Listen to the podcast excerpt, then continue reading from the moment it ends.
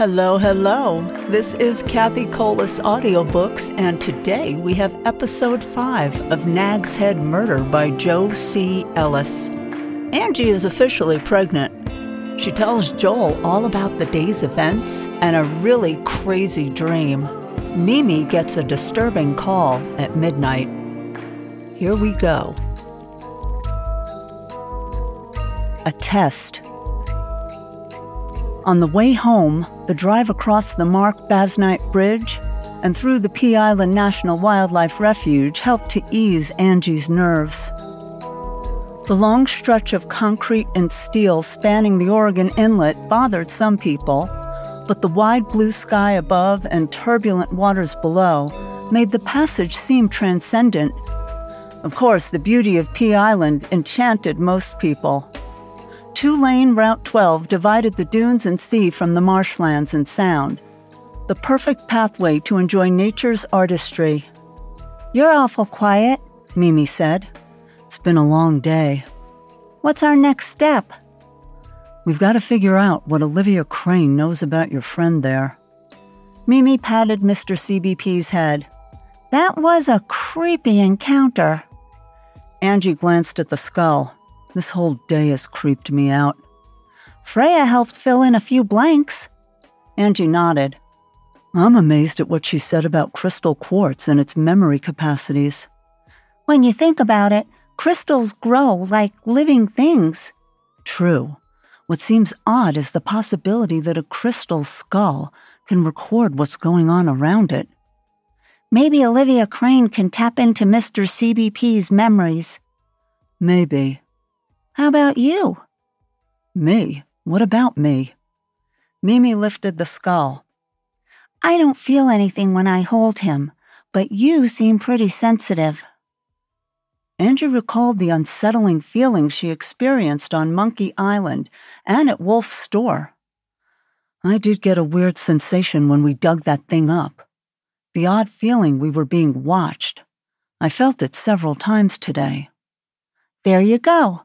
Mr. Crystal Blue Persuasion projected his memories of the people connected to this cold case into your mind. When we get back to my store, you should have a sit down with him. You know, one of those Vulcan mind melds. No thanks. I'm going to drop you off and head straight home. I'm one skull tango away from losing it. Mee Mee laughed. You could always take him home with you and mind meld on your own time. Nope. He can hang out with you for now. Whatever. I want to find a safe place for him, though. Freya said he could be worth millions. We could forget this cold case, put him up for sale, and split the profits. That's a possibility. If he truly is one of the Ancient Thirteen, we'll be rolling in the clover. Angie chuckled. Right. We probably should try to prevent the apocalypse before we sell him, though. That way we can enjoy the proceeds. Decisions, decisions. Mee Mee raised the skull and gazed into its eye sockets. Mr. CBP, you sure have complicated our lives. Are you a path to evidence or opulence? Seriously, though, his value may have been a motive for Grandpa Rotag's murder. Do you feel safe keeping him? Only a handful of people know I have him. I can think of six you, me, the Wolfs, and the Cranes. I trust Wes and Freya. Olivia's wheelchair bound, and her granddaughter's just a kid. A kid? She's a grown woman in her early twenties. To me, that's still a kid. Where will you keep the skull? I'll put it under my bed. Nobody'll know he's there except you and me. And him. Mee Mee smiled. Let's just hope Mr. CBP doesn't project his location to some diabolical ancient skull devotee. Angie grimaced. Let's hope not. Freya said the Maya used ancient skulls in their ceremonial rituals. Joel and I watched a documentary about those rituals. The Maya practiced human sacrifice. I know all about it. Back in the 90s, I'd spent a winter backpacking through Central America. Angie gave her a double take. Dip me in butter and roll me in cracker crumbs. Who the heck are you? You'd be surprised to hear about some of my adventures. I guess so. What did you learn about the Maya ceremonies? The high priest would cut the heart out of the victim while it was still beating. Then he would put a carved skull in the heart cavity. Angie put her hand to her chest. You better put that skull in a lead lined box. Mee Mee snorted. I don't think crystal quartz is akin to kryptonite. I'll be fine. They drove for another 30 minutes without saying much, passing through the small villages of Rodanthe, Waves, Salvo, and Avon brought back a sense of normalcy to Angie. People shopped, filled their gas tanks, walked, jogged, and greeted each other along the street and in front of the stores. A return to normalcy sounded good to her, a prescriptive path to ease the anxiety. I just want to go home, take a hot bath, relax, watch some Gilmore Girls, and wait for Joel to get home. At the south end of Buxton, Angie pulled into one of the few empty parking spaces in front of Mee Mee's bookstore. Looks busy. Who's minding the shop? Kathy Fields. She's a great gal. Knows books like a barista knows coffee. Don't tell her about the skull. Don't fret. I may be new at this investigation game, but I don't plan on making any rookie mistakes. Good. Maybe you'll make Rookie of the Year. Mee Mee tucked the skull under her Adidas jacket. Mr. CBP is going right into the back of my Jeep.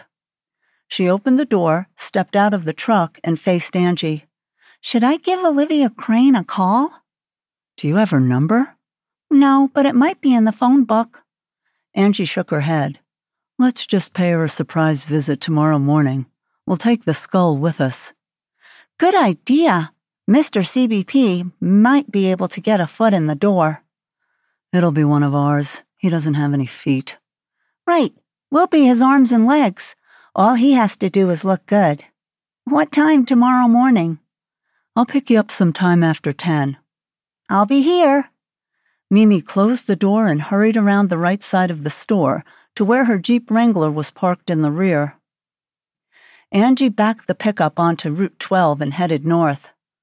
Good looks. The thing is hideous. Glad he's not sleeping under my bed. She tried to shake the image of the skull out of the back of her mind, but it lingered like a fading shadow. What if he is worth millions? Does he belong to us? Finders keepers. I'm sure the U.S. Fish and Wildlife folks will kick up a fuss if they find out we dug him up on an island they own. But oh, what a difference a few million bucks would make. Joel and I could focus on raising a family and take a break from the daily grind. As Angie approached Rocky Rollinson Road, she reached for the turn signal. Wait a second. I wanted to stop and get a pregnancy test. She regripped the wheel and continued up Route 12. Conner's supermarket should have them. After driving another few hundred yards, she made a left into the store's parking lot. Stepping out of the vehicle, she sensed a shift in the mood that had plagued her most of the day, from apprehension to anticipation. What if I am pregnant? It would be wonderful and exasperating. How would we make ends meet on a deputy's salary? Crystal blue persuasion reappeared from the shadows of her mind. Maybe I should be nicer to that creepy skull. He could turn into a cash cow. After picking up a one step pregnancy test, she headed home and filled the bathtub almost to the top with hot water. She slipped the shark's tooth out of her jeans pocket and laid it on the corner of the vanity. Wriggling her toes on her right foot, she shook her head. We can paddle a kayak to the island, she said. It'll be fun, she said. Yeah, right. I've had more fun getting my molars pulled. She took off her clothes, stepped into the tub, and soaked for a half an hour, falling asleep momentarily a few times. The bath rejuvenated her. She stood in front of the mirror above the sink and eyed her slim body. Patting her stomach, she said, Is it goodbye six pack and hello baby bump? Only one way to find out. She picked up the pregnancy test box from the edge of the vanity and read the instructions on the back. Urinate in a clean, dry cup. Place the test wand on a flat surface. Using the dropper, pour three drops of urine into the sample well. If you are pregnant, two red lines will appear within three minutes. Angie nodded. Simple enough.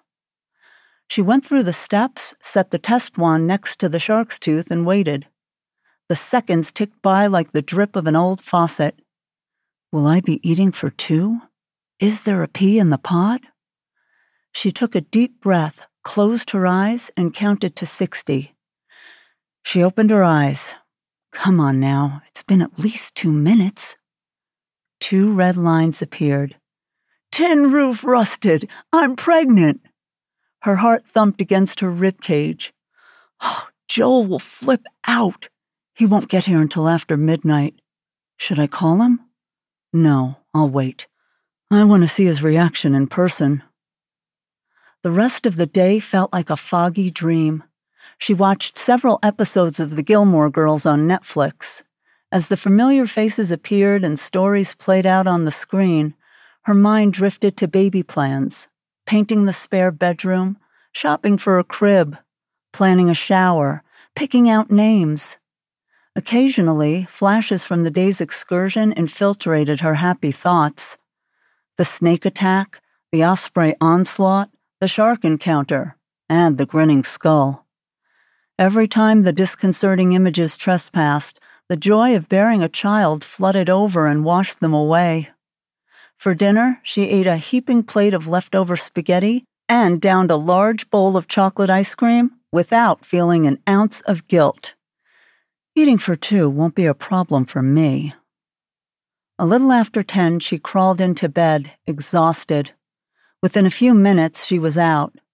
Her sleep, dark and dreamless, went uninterrupted for a long while until a fog developed, clouding the blackness. Slowly moving objects materialized within the fog. As she closed in on the scene, she made out two forms Charlotte and Olivia Crane. Charlotte pushed her grandmother's wheelchair but halted in the middle of a two lane road. Angie hit the brakes and skidded to a stop about 10 feet in front of them.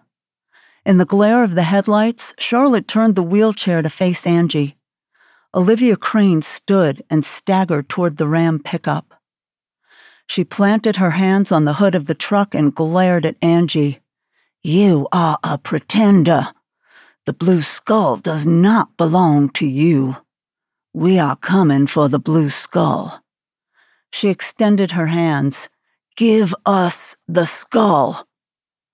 The skin of the old woman's face began to shrink over her bone structure. The color of her complexion shifted from gray to blue.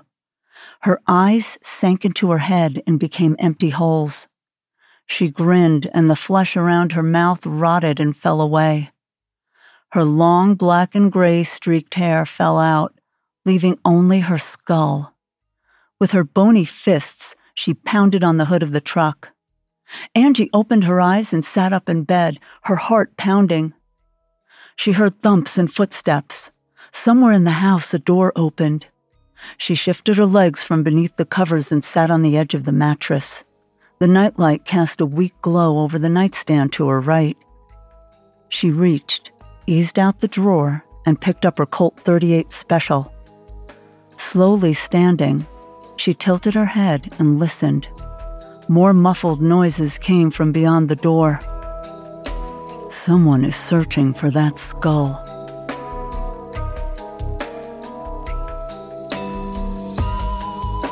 Midnight Caller. She tiptoed to the door, turned the knob, and inched it open. The hallway was empty, but light sliced through a crack in the darkness. The bathroom. The noises grew louder. Someone is searching in the bathroom. With the gun aimed at the sliver of light, she edged down the hallway.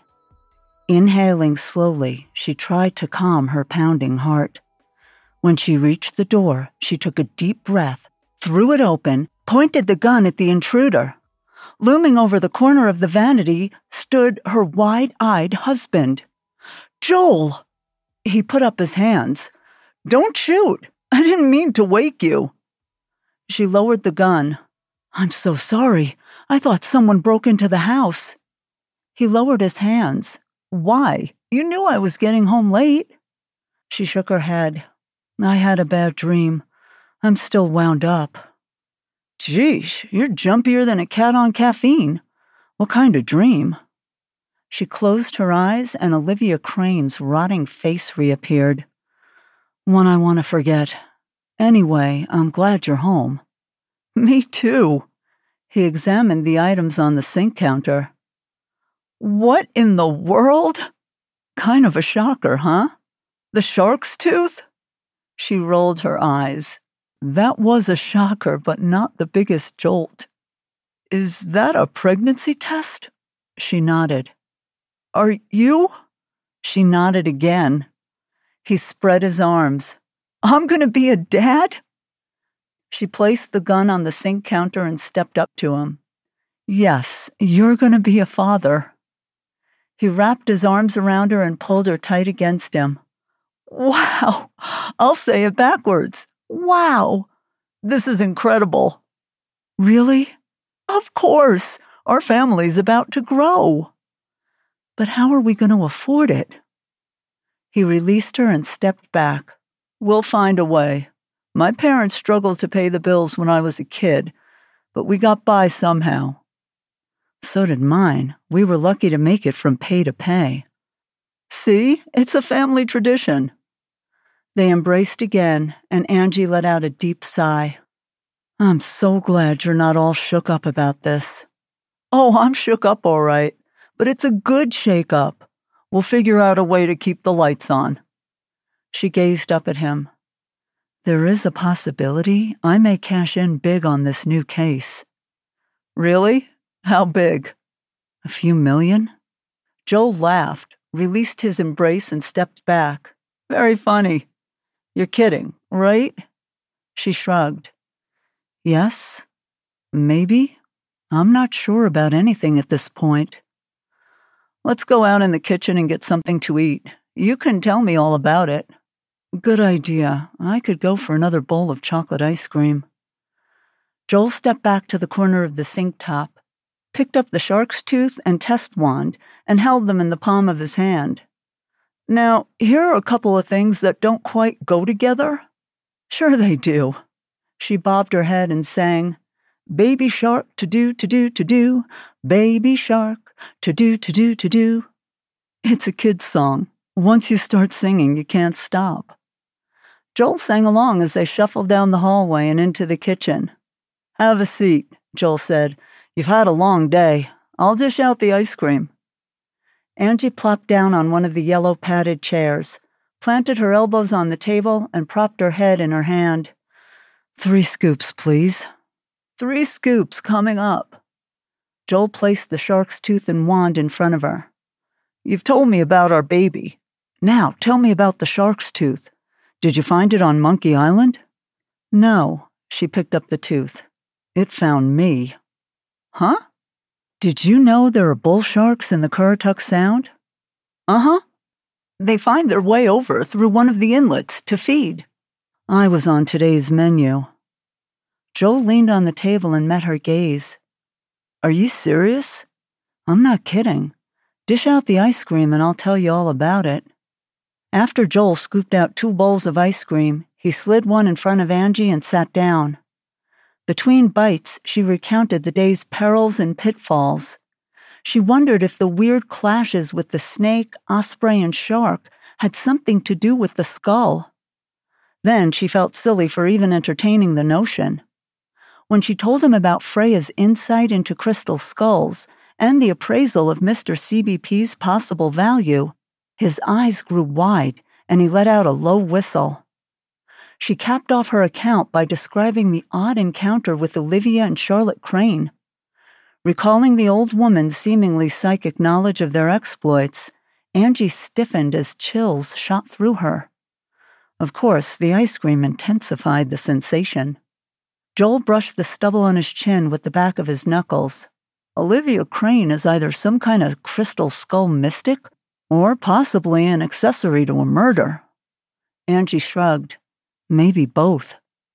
Did you bring the skull home with you? No way. I left it with Mee Mee. Too bad. I'd like to take a look at it. I don't want that thing in this house. Mee Mee doesn't seem to mind at all. For some reason, it spooks me. Mee Mee thinks I have the gift. What do you mean? Freya told us some people can connect to the skull's memories. I get weird sensations when I'm around it. What makes it so valuable? Do you remember that documentary we watched on the History Channel about the Maya priests? Yeah, that was gruesome. They used skulls during their human sacrifice ceremonies. Any crystal skull more than a thousand years old is considered ancient and worth tons of money. Some people believe master craftsmen from the lost city of Atlantis carved 13 of them. And yours might be one of the 13? Olivia Crane thinks so. Joel nodded. So when you heard me stumbling around in the bathroom, you figured someone broke in to find the skull? Angie nodded. You never know what some crazy fanatic might do. Alan Parsons Project's Eye in the Sky instrumental played from the back bedroom. Joel checked his watch. Who could be calling you at one in the morning? Angie scooted out her chair and stood. I have a feeling things are about to get weirder. She hurried down the hallway and Joel followed.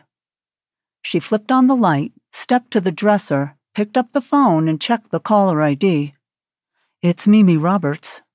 She tapped the answer icon and put the phone to her ear. Hello? It's me. I know. What's up? Did somebody try to break in? No, Mr. CBP is fast asleep under my bed. Did I wake you? No. Are you okay? I'm a little hyped up. Sorry to call so late, but I couldn't sleep. What's the matter?